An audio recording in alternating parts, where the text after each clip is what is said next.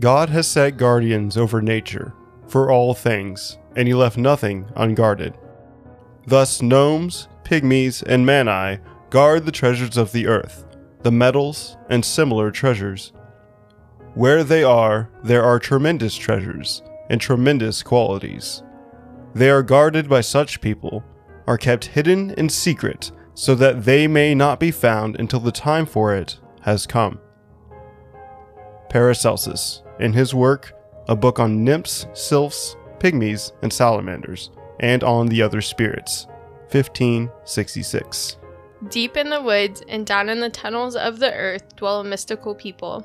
These little folk are the stuff of legend, and their name immediately brings a vivid picture to mind gnomes. Tonight, we take a peek into their wonderful fairy tale world of this whimsical episode of Snipe Hunt.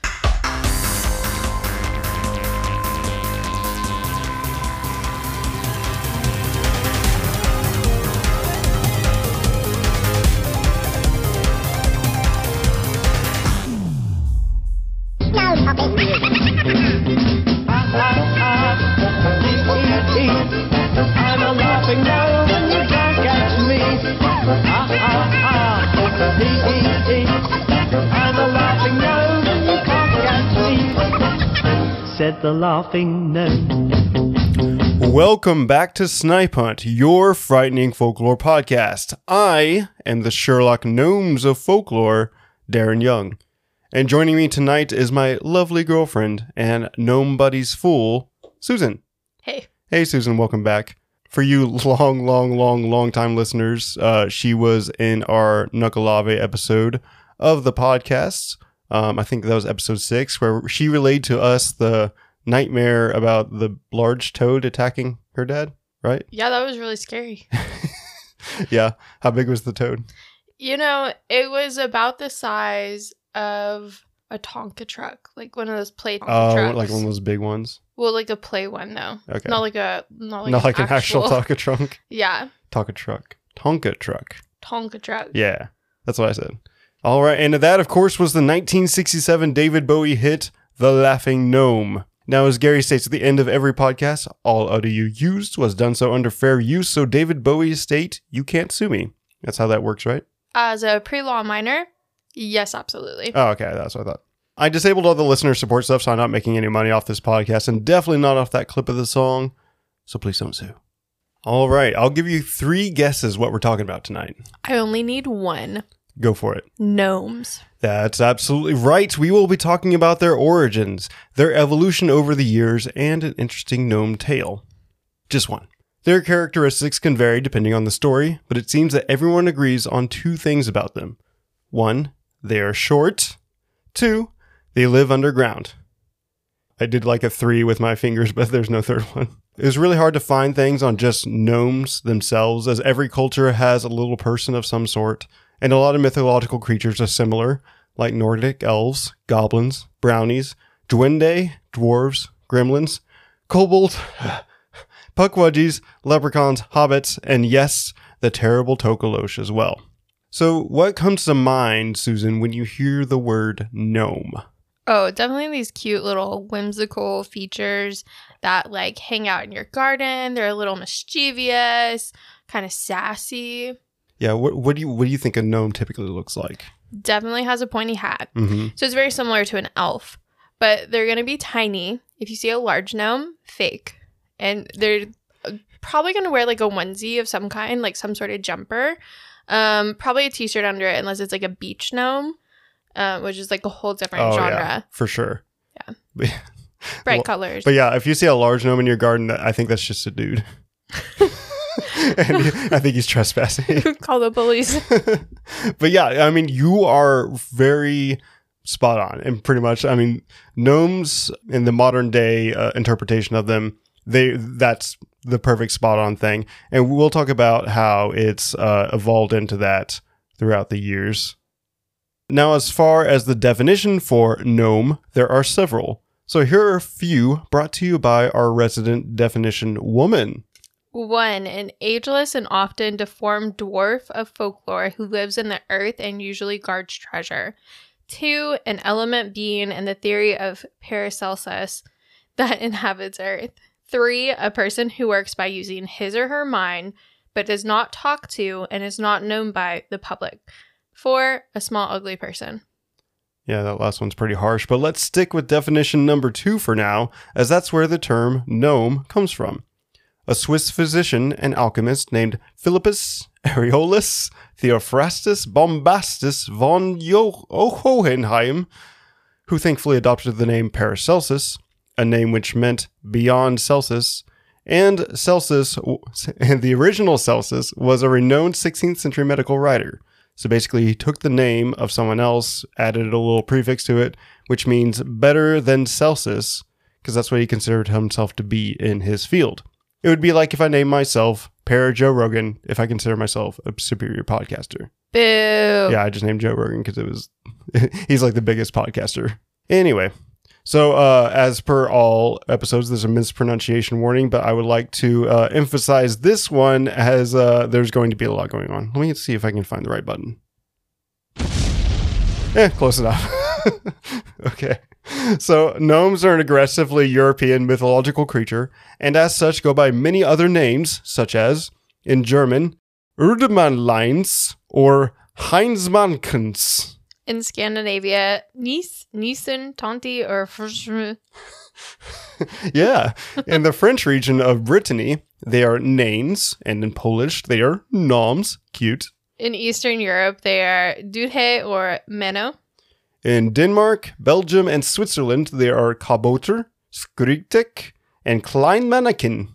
And finally, Western Eur- Russian calls these little people Domovia Donhedos.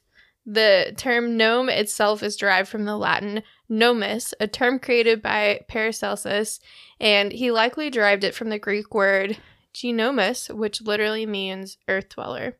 Now, Paracelsus categorized gnomes in one of four types of elementals that inhabit the earth, with humans being the fifth element. Great movie, by the way. Author William R. Mistele helps contextualize these elementals into what they represented to Paracelsus and accompanying folklore. These other elementals include Undines, the spirit of water. So that's going to be our water signs, a Pisces like me. and undines represent emotion, dreams, transition, and sensuality. They're almost always represented as sexy female humanoids, very much like the nymphs of Greek mythology, uh, next we have sylphs. This like Slippendor. Not quite. I saw the the S L and the Y. Please continue. okay. Sylphs are the spirit of air. Sylphs represent aloofness, beauty, light, and the arts. These entities are usually depicted as wispy, winged humanoids, also usually female. I think Paracelsus had uh, some fantasies going on. Salamanders, like Salamanca, the spirits of fire, they represent power, will, and intensity. They are usually depicted as lizards, wingless dragons, and or of course salamanders. And sometimes even as uh, Latin cartels. Salamanca. That's a Latin cartel? Well, yeah. I don't want to get racist. yeah, I don't want you to either. Because I thought it was just a Mexican cartel. I mean, maybe they expand farther than that. I think they do. You know who would know? No longer Hector Salamanca. Yeah. He's gone. No longer Gustavo Fring. He's gone. The owner of Los Pollos Hermanos. Not sponsored. Yeah, we're trying to get Los Pollos Hermanos as a sponsor, but we haven't heard any calls back. Okay, so now why is an amphibian associated with fire? According to ancient lore, the amphibious salamanders were fireproof and could extinguish flame. This, of course, is not true. Ever constant subject on this show, Pliny the Elder, attempted to test this legend by tossing a poor salamander into a roaring fire. Needless to say, the fire unfortunately stayed raging, and the salamander didn't make it. It is thought that this association was made when ancient man gathered logs for firewood, which were unknowingly the abodes of salamanders, as they like living in damp logs. When the logs were set aflame, out came salamanders seemingly out of nowhere, as if they were birthed from the fire itself. This is a really great example of correlation, not causation. Correct. And there's normally a third factor involved. The third factor being they lived in the locks. Yes, they lived in the damp locks. and that, of course, brings us to gnomes, the spirits of earth, or the earth signs, like me, a Taurus. Uh, they represent physical matter, the desire to work, and steadfastness. Doesn't sound like me. These are spirits that inhabit the underground. Underground entities are sometimes referred to as chthonic, a word that comes from the Greek word for earth or soil. Chthonic spirits are ones that live under the feet of human beings. This can be literal, like in the case of gnomes, or more spiritual, such as the Greek god Hades, ruler of the dead in the underworld. Gnomes themselves are a newer creature of legend in comparison to their diminutive counterparts I listed at the very beginning. The time period makes them spirits of Renaissance alchemy, a half magic, half science practice that concerns the manipulation of elements, hence the importance of the elementals we just listed. Paracelsus most likely took inspiration from existing mythological beings such as the Germanic dwarfs and the pygmies of Greek myth, both of which lived underground and were heavily associated with the earth. Now, although Paracelsus first coined the term gnome in 1566, they didn't really show back up in mainstream culture until the 1700s English satirist Alexander Pope's mock poem, The Rape of the Lock, where the author seemingly directly references Paracelsus's work. Man, that's a mouthful. To their first elements their souls retire, the sprites of fiery termagants and flame, mount up and take a salamander's name. Soft yielding minds to water glide away, and sip with nymphs their elemental tea. The graver prude sinks downward to a gnome, in search of mischief still on earth to roam. The light coquettes of sylphs aloft repair, and sport and flutter in the fields of air. How's that? Beautiful. Yeah, that's what I thought. 10 out of 10. I'm 10. going to put some nice classical music behind it. It's going to sound real nice. But actually, Alexander Pope got the information about Paracelsus's elementals from French abbot and writer Nicolas Pierre Henry de Montfaucon de Villars' 1617 work, Conte Gabali, first published as The Count of Kabbalah or Dialogues on the Secret Sciences. This work was supposed to be a satire of magic, astrology, alchemy, divination practices of the day, but considering it's 400 pages long, is it really satire at that point? Or did Villars really believe in this stuff? Well, regardless of the original meaning of this text, many people actually took it as a serious source in regards to occult philosophy and practices and became a primary source for many magical beings that appear later on in European literature and folklore. He mentions gnomes as well as the other elementals and many times in his work. Here is a short excerpt. The earth is filled almost to the center with gnomes or fairies, a people of small statures, the guardians of treasures, of mines, and of precious stones. They are ingenious, friends of men, and easy to be commanded. They furnish the children of the sages with as much money as they need of, and never ask any other reward of their services other than the glory of being commanded. The gnomives or wives of these fairy people are little, but very handsome, and their habitat is charmingly curious. So I know this is a satirical depiction, but this kind of paints the gnomes as uh, very friendly, very willing to help, uh, which carries on, on to later folklore and fairy tales. And uh, basically said they can make you rich, which I think kind of plays into the leprechaun legend of finding the gold. But after making their return in a satirical occult book, gnomes soon joined the ranks of other small fey folk like goblins, brownies, dwarves, pixies, elves, leprechauns, and the like by appearing in various European fairy tales, like those from the brothers Grimm and Hans Christian Andersen. It was around this time that gnomes kind of lost their status as unknowable elementals and became whimsical household spirits that would either play tricks on humans or help out around the farm. So, most of you already know this, but let's go over what a gnome looks like, as well as some of the traits of the little folk. Adult male gnomes average about six inches in height and weigh a half a pound, though some can be up to a foot tall. The males wear tall, peaked red capes. Before Caps. they. Not capes. The males wear tall, peaked red caps. Well, a cape would be really cute. a cape would be really cute. The males wear tall, peaked red caps. Female gnomes will don a bright green cap before they are married, but will change to more somber shades of color after they are wed, which totally makes sense because marriage sucks. Gnomes are seven times stronger than a man, can run at speeds of 35 miles per hour, and have better eyes than that of a hawk. They live deep in dark forest, hills, rocky places, and can often be found guarding mines and precious underground treasures. Their residences are usually underground hollows. the inside of trees, or in mushroom houses, just like Smurfs. just like Smurfs. Um, and they can either be mischievous or helpful when it comes to human interaction. They are crafty, playful, wise, usually slightly drunk, like Susan right now. they love That's me. a secret. Don't tell anyone, guys. Nearly immortal and vegetarian. They have an ongoing feud with trolls. I'm assuming the monstrous giants of Norse mythology and not the dolls.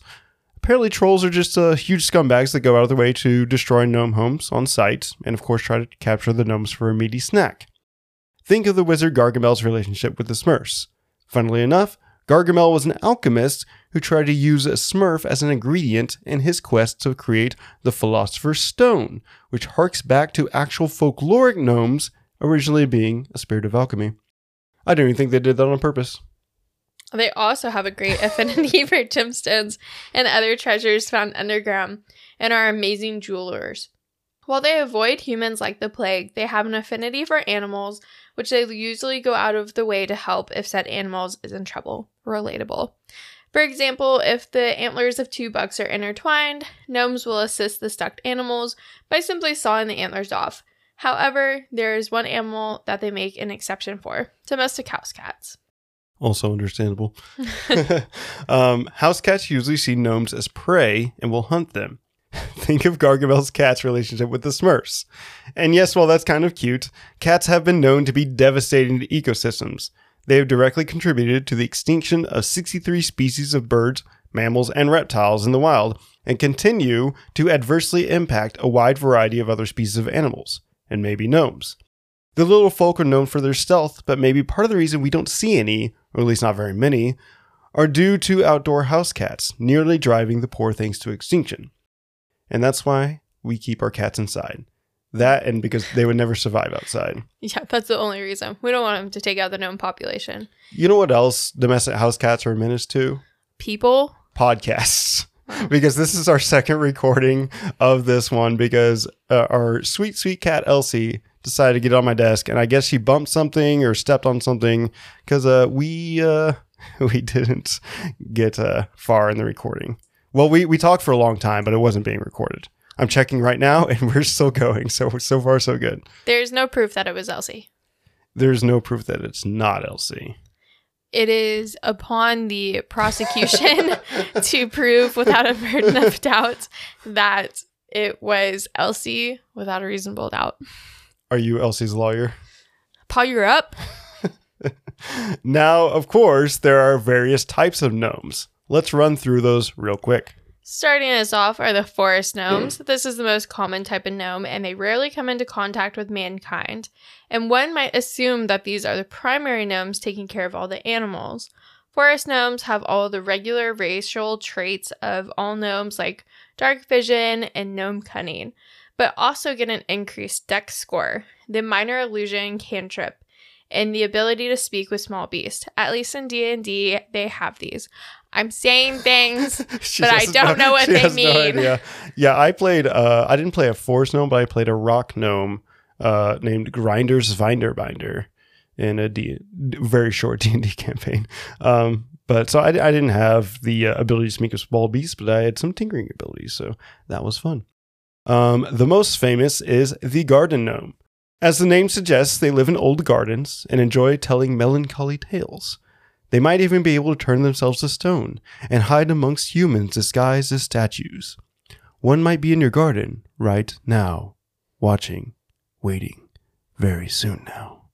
There are also dune gnomes. Based on the name, I would guess that they live in drier, more desolate climates. They are slightly larger than the average gnome and choose to wear remarkably drab clothing. Next, we have house gnomes. This species has the most knowledge of man and can speak their language. I also hope these are the most wise of gnome kind, as this is the family from which gnome kings are chosen. Similar in appearance to the house gnomes, we have the farm gnomes. These working class folk are basically the equivalent to the Amish. They are more conservative in manner and dress than their house gnome brethren. So it seems like these are kind of like a shoot off of house gnomes, or house gnomes are shoot off of the farm gnomes, um, whereas the house gnomes are more of like white collar ruling class, maybe if you will. These are the blue collar working class. Yes, I didn't think there was going to be, you know, a class war in gnomes, but here we are. How do you know if your gnome is a garden gnome or a house gnome? Well, if they're Can born, you make your garden gnome be a house gnome?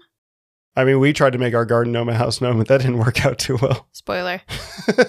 Also, allegedly. Allegedly. But yeah, that's a good question. I couldn't really find, you know, much information on these various gnome types besides what I could find, and then I had to throw in stuff like the D and D stuff, and I guess the forest gnomes are the ones that take care of the animals. I don't know. It's all very vague. You should have watched Gnomeo and Juliet for some. Yeah, those Uh, are all garden on it? gnomes, though. Yeah, who are on a turf war.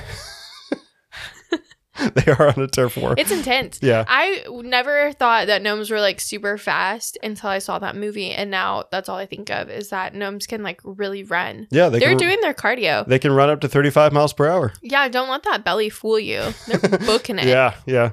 Their their physical appearance doesn't equate to their physical abilities. That's for sure. Maybe I'm shaped like a gnome.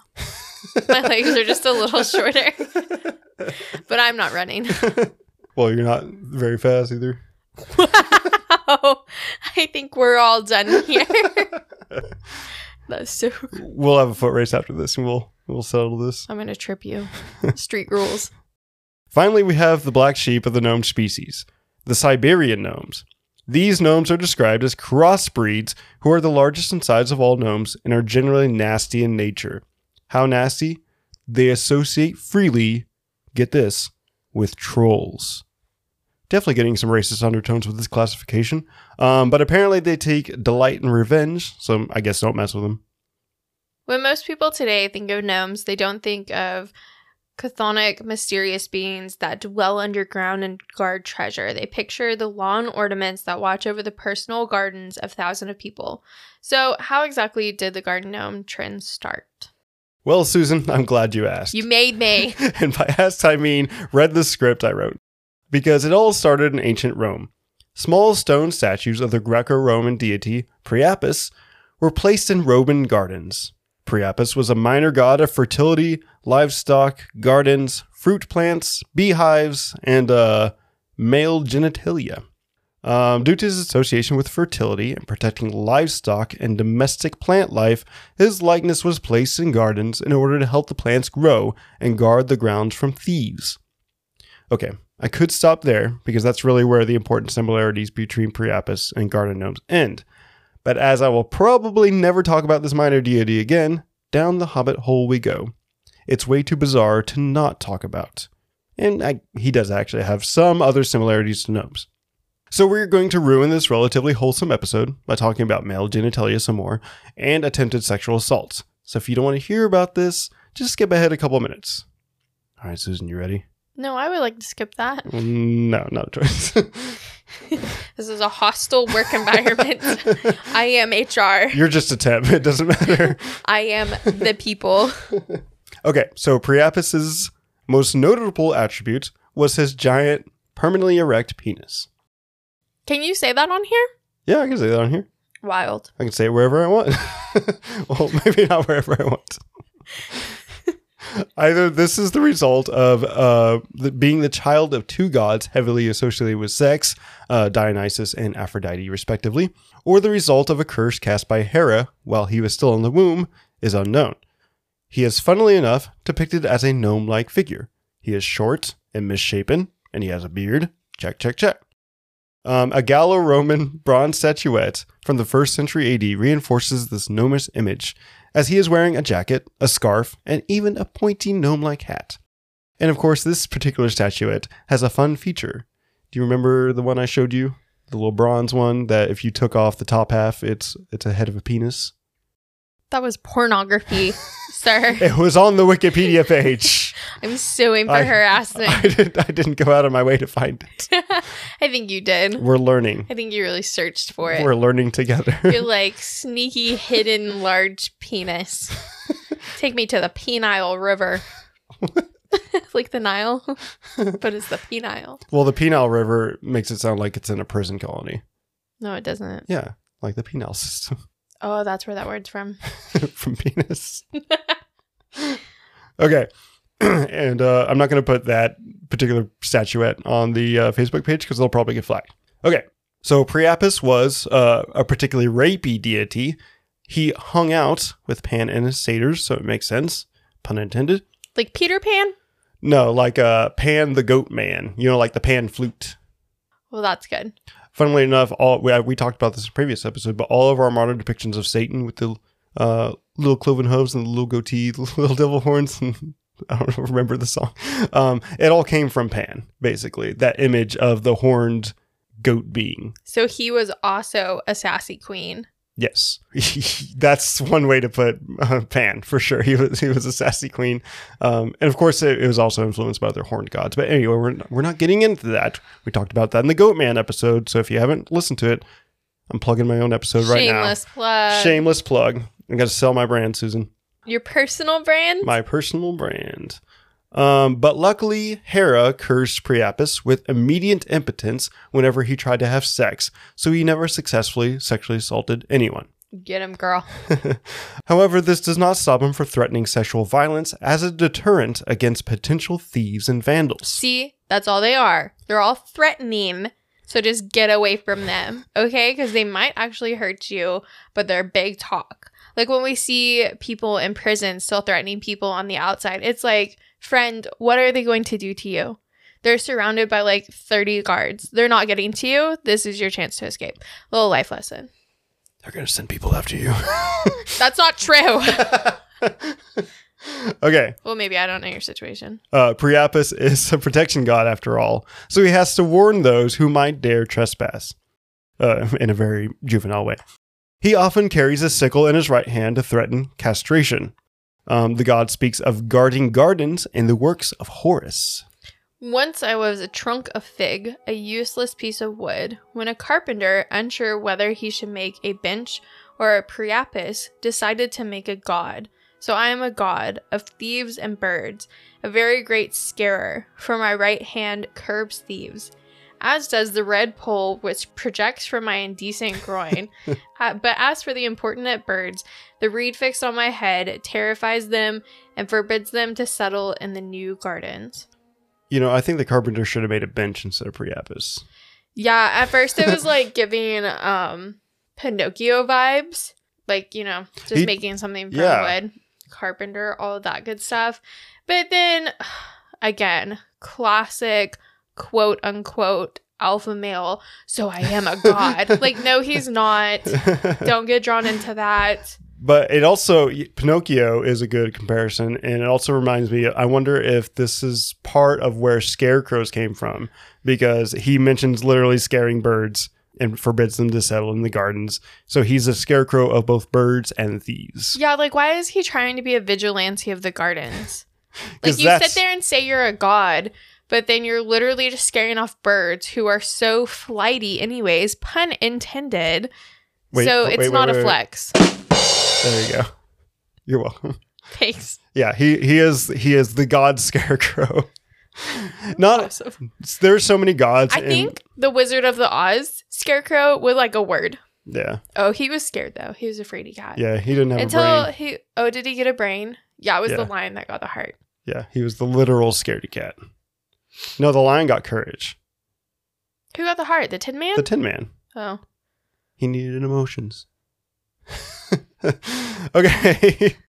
Although uh, Priapus only implies sexually assaulting thieves in that particular poem, he just straight up says he will in other sources. I won't repeat those here, uh, but they're on his Wikipedia page if you want to take a look for some reason.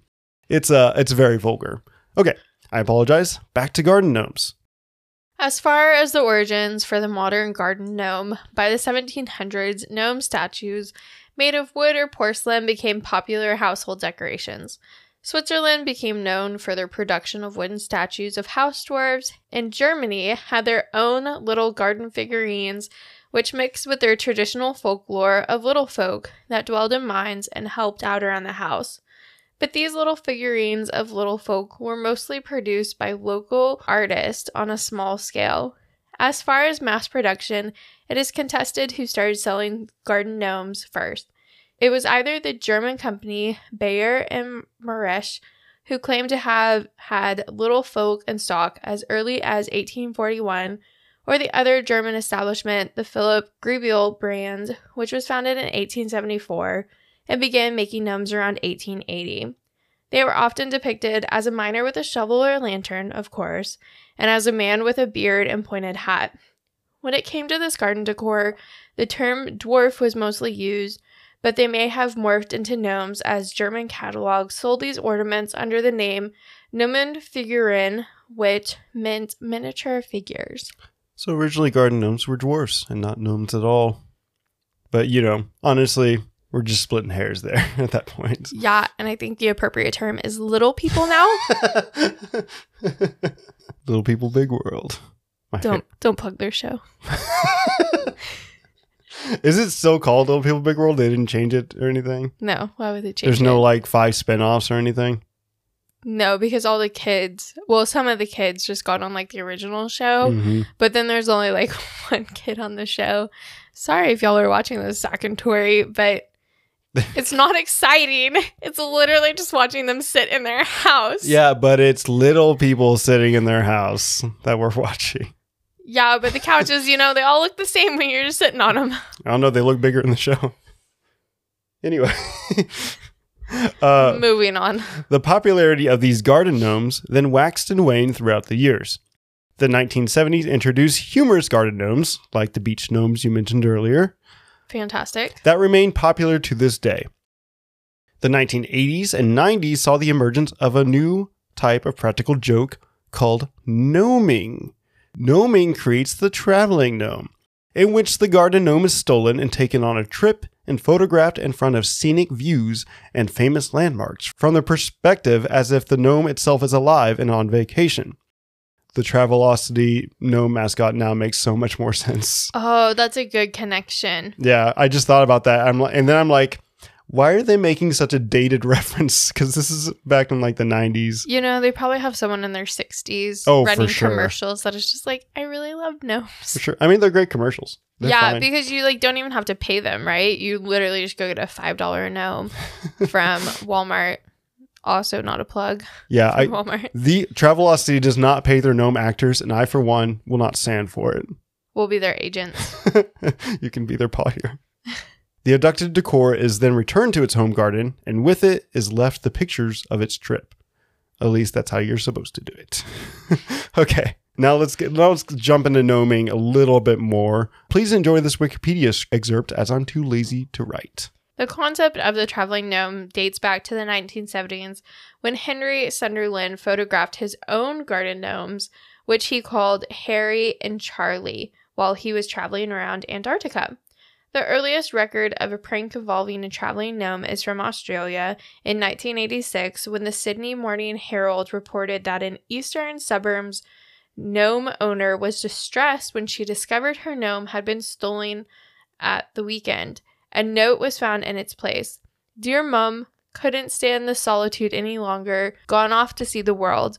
Don't worry, I'll be back soon. Love Bilbo. XXX. Hello, me old chum. I'm not a gnolf. I'm not a gnoblin. I'm a gnome, and you've been gnomed. I wasn't sure if that was supposed to be a gnome or Australian person at first. What's the difference? Sick burn. I love that the gnome was named Bilbo. Okay, Like Bilbo Baggins. yeah, like Bilbo Baggins. He should be in the um New Zealand where the Lord of the Rings was shot. Yeah, we should watch the Two Towers tonight. No thanks. Okay, so I actually had no idea about this whole concept. I think it's a fantastic prank as long as you bring it back. Shady. However, some people did not bring the gnome back and even got hit with criminal charges. Are you hinting at anything? No, no, no, no, no, no. Definitely not anything we're going to get to in a little bit, Allegedly. allegedly. But there was actually a whole French organization dedicated to stealing gnomes called the Front de Liberation Those French do not mess around about their liberation. des Nains de, Jar- de Jardin. Hmm, sure. Or the Garden Gnome Liberation Front. Woo! This secret group formed back in the 1990s and took credit for the theft of hundreds of gnomes in their home country of France. That is the job that I want. Go around committing petty theft. See, I don't think they have a good dental plan though. That's okay. I haven't been to the dentist in three years. They say it is their mission to free gnomes from their captors and return them to the wild. And in 2006, boasted over 100 whole members worldwide. you know, I might not be able to save the whales, you know, the orcas from captivity, the killer whales, but I can save the gnomes. You gotta save the gnomes. In 1997, their alleged ringleader was arrested, and over 150 gnomes were found in his possession. So he didn't actually return them to the wild. He just hoarded them. yeah, this guy was a fraud. Fraud. I'm to be a true gnome liberation. However, despite this arrest, one year later, the Liberation Front once again made headlines when they staged a quote, mass suicide by hanging 11 garden gnomes under a bridge. It's a cult. The display came with a note that said, When you read these words, we will no longer be part of your selfish world where we serve merely as pretty decoration. The group was once again suspected of gnome napping when 79 gnomes were found along the banks of a stream in France under a banner that read, Gnome mistreated, gnome liberated. See, they I like that one better because they just they put them along the banks of a river, but then they also took 11 gnomes and hung them from a bridge. Yeah, there was no reason for that sacrifice. They're like they're like the PETA of the gnome world. but speaking of gnome theft, we have a little personal story about that. Um, I- I'll let you take over this one. Allegedly, when someone we know was in high school, they put in some new flower beds around. Here, I, actually, I'll, I'll take over this. and we'll- no. No, I'll take over this part and I'll let you tell the rest. But here's here's my personal experience from this from this event. You weren't connected. Um, so when I was in high school, Neither was I. when I was in high school, they put in some new flower beds around the entrance of the football field. They also put a garden gnome there. And my first thought, as soon as I saw it, was that thing's going to get stolen. sure enough, a couple of weeks later, it was gone. A couple weeks. It was like a week. I don't know. Allegedly. I must say, I want you to. Know. Okay, now now I'll let you take over from here. Several years later, Darren thinks he found the culprit. This someone who may or may not be an acquaintance with him and who he put a he put a what their name rhymes with in here, but I won't say that because it's annoying. Allegedly stole the small ceramic sculpture. Perhaps this person allegedly attempted the gnoming prank but simply forgot to return it, or maybe allegedly never intended to return it. But then the poor gnome met its end when a certain cat that will not be named allegedly broke it while playing in the house. Had a little zoomies, allegedly. Allegedly, Zoomies. A fitting end since, as we learned before, domestic house cats specifically prey on gnomes. Yes, and this this particular cat shall not be named. Stop. This is why you're not a lawyer. You also shouldn't talk to the police. Without your paw here. yeah, That's for sure. your your present. Maxine, don't tell them anything. I mean, Maxine is innocent of her crimes. Hurt her three little teeth. What are you gonna do? oh, poor Maxine. Lock her away in kitty jail? She'd love it. It'd be a vacation. All right, so let's uh, we we do have a uh, true gnome encounter to end on, so let's get on to that. we do. We do. We'll end this on a short, friendly ish encounter with real gnomes. Now you can get on Reddit or the Travel Channel and find creepy gnome encounters of all sorts, but none are as interesting or as whimsical or as bizarre as this case of the Wollaton gnomes. On September 23rd, 1979, a half dozen primary school children went for an evening walk in Wollaton Park in Nottingham, England, and saw something extremely fantastical. I hate that you just made me say fantastical. Fantastical. Here is the story we gleaned from a couple of different local newspapers on the encounter. Children claim they were chased from a park by a gang of gnomes. Why would they not just kick them? They're You- little ankle biter you'll find out. You'll find out. Okay. Quote, about 60 crinkle faced little men laughing and giggling, tee as they told their headmaster, Mr. Robin Eldridge of Southwold Primary School, all about it. After questioning them closely, he said, I know it sounds far fetched, but they really believe in what they saw. The children said they were playing near the woods at dusk in Wellington Park when they suddenly heard the sound of bells. Ring, ring, ring. They looked up to see about 30 little cars with strange triangular lights on top suddenly appear. Witness Angela recalled, We heard noises, and then these men came out about half the size of me. They had long white beards with red on the bottom, and they had little white and red cars and were chasing us. They nearly caught Patrick, and he fell in the swamp headfirst. That is survival of the fittest, Patrick. so they were all driving around in little gnome cars. A retired superintendent of the park disbelieved the children, saying, quote, I think someone is pulling your leg. But Marjorie Johnson, a former secretary of the Fairy Investigation Society in Nottingham, said, I should imagine they are quite genuine. The magical motorists did not speak, but continued to laugh as they chased the children at breakneck speeds in their vehicles. So that's why the children kicked them. It just smashed their cars. They were going So- too fast. You know, and like how the Grinch stole Christmas and he like almost sits on the tiny little Yeah. couple in their tiny mm-hmm. little car. That's how I'm picturing the size of these cars. So I know it's gross. It's like when ants invade and it's just like, ugh. But just step on them. So the so the Angela said they were half the size of her and she was a small child. So I would say these Then gnomes, get a big child, Angela. I would say these gnomes are about a foot and a half tall. Um, so these cars are probably bigger than what you're imagining. They were 16 inches tall. Yeah. That's above average. That's well above average. they were wearing yellow trousers, blue tops and hats, similar to nightcaps on top of their tiny heads.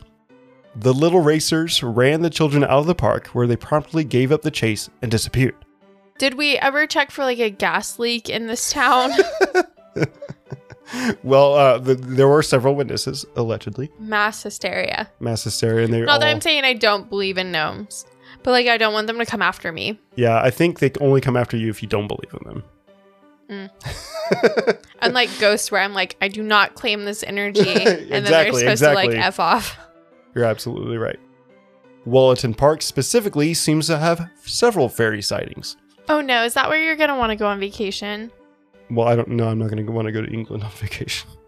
Well, I kind of want to go. I'm just kidding. it's okay. My aunt is from England. I can make fun of it.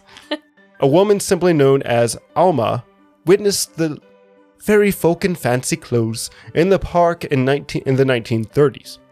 They actually took a boat across the small lake, according to the witness. So these gnomes just have all kinds of vehicles at their disposal. And no one sees this. Like nobody sees a whole bunch of little tiny boats Well, people do see them. Maybe, maybe it only takes like you know a certain uh, type of like a certain sensitive type of person to see through the veil of the gnomes, the gnome veil. You have to have the sixth sense. Yes, the gnome sense. When some people are more sensitive to paranormal events than others, so maybe it's those same people who are seeing ghosts and stuff. Maybe if they went over to Wallington Park, they would see little gnomes. Then never mind. I do not want to see any gnomes. I once again do not claim this energy. So, a strange magical encounter, or kids just having a laugh. No one gnomes for sure. Boo. Whoops. There it is. and that's it. You just got gnomed. You've been gnomed. This whole podcast was a prank. this was definitely one of those episodes where I didn't think there would be much on it because gnomes often get interchanged with dwarves, fairies, leprechauns, etc. So I thought it'd be difficult to find things on gnomes specifically. Um, but I was definitely wrong. This episode could have been a lot longer if I didn't summarize as much as I did. But I'm sure everyone still learned a lot. I definitely did. Susan, if you had to pick to join either the Gnome Liberation Front or the Fairy Investigation Society, which one would you pick? Okay, so I think while I'm still younger, I'd probably do the Fairy Investigation Society. It sounds mm-hmm. a little more hardcore. I'm gonna act like I'm in the FBI, but Carry a badge everywhere. Yeah, This Fairy Investigation Society, back up. This is official FIS business. Please stand back. But as I get a little older, I kind of want to slow it down. Um, actually, maybe as a little side hustle, be a little scandalous. I'll still be part of the Gnome Liberation Front. Oh, I can do both. And so then when I'm in the Fairy Investigation Society and they're like, oh, these gnomes are going missing, I'll be like, Oh no! oh my God, How? Yeah. And then I'll like lead them off the case, you know, off my trail. I definitely think the no- Garden Gnome Liberation Front needs a needs an overhaul or change in leadership because you know they're they're hoarding gnomes, they're taking gnomes and hanging them off bridges instead of actually freeing them. But I think, but I think if we get someone in charge with the right intentions and actually follows through with their beliefs, I think we could really do some good out there. That's me. So after this podcast, we will let the dogs and cats know that we are relocating to somewhere with a gnome liberation front. Okay, but we got we have to make sure the cats don't get any of the gnomes either. Well, if there's a bad little gnome, One straight to gnome jail, and the cats will be our guards. one of them Siberian gnomes. Okay, calm down.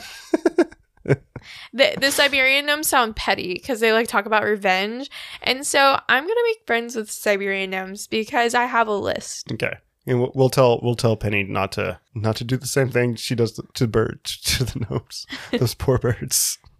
Anyway, Reminder to all that the show is going on an indefinite hiatus after episode 50, so enjoy it while it lasts. mhm. Like us all on what is this about? like us on all the things. If you Uh, like us on all the things if you want to. Check out all the free audio on Patreon. Just search for it and you'll find it.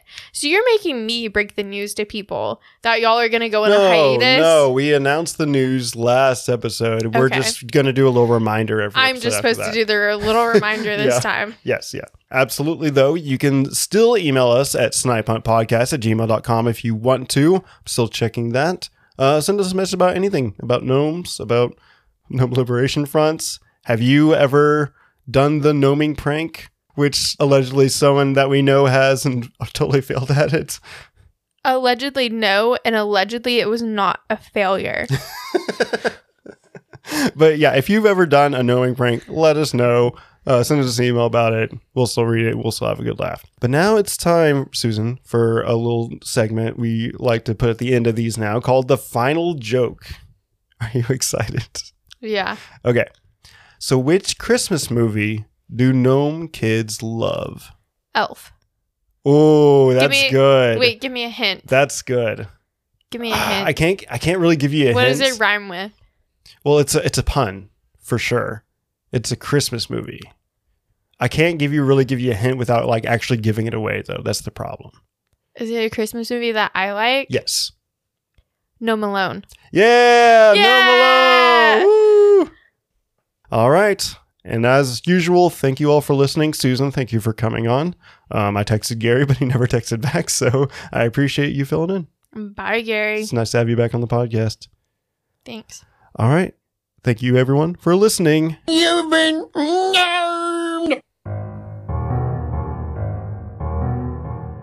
From the gardens of Rome to the depths of the earth, to the forest floor of the deep woods, to store shelves, back to gardens, and occasionally in front of famous landmarks, the stories of these little fairy folk certainly take us on a journey. So the next time you take a stroll through a garden, a park, or even your own backyard, watch step. And maybe keep your cat inside, as you may just catch a glimpse of movement under a mushroom and know that you just witnessed not so frightening folklore.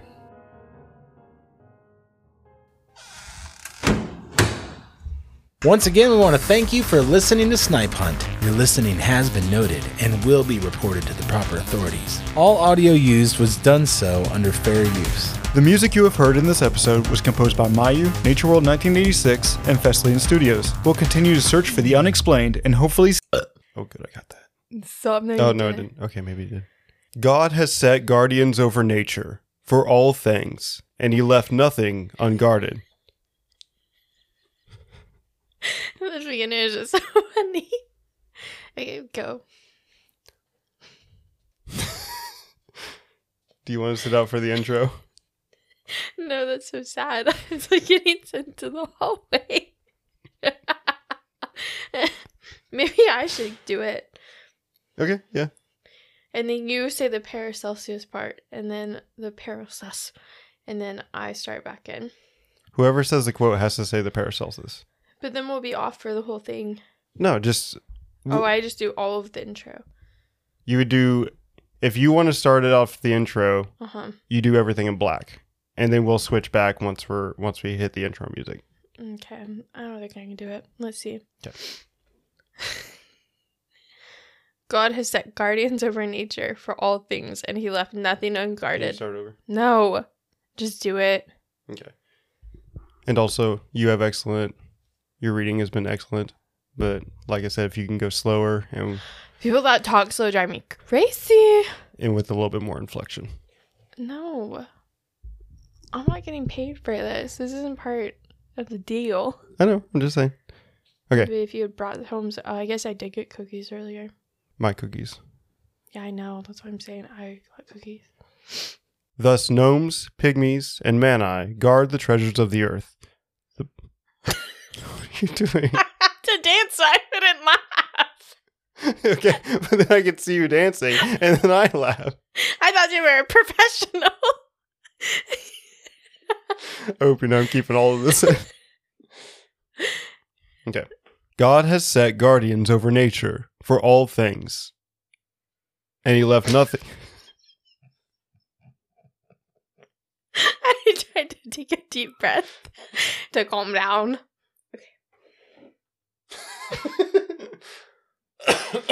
God has set guardians over nature for all things, and he left nothing unguarded. Okay, I'll be right back. I'm just gonna keep it going because it's easier than stopping it.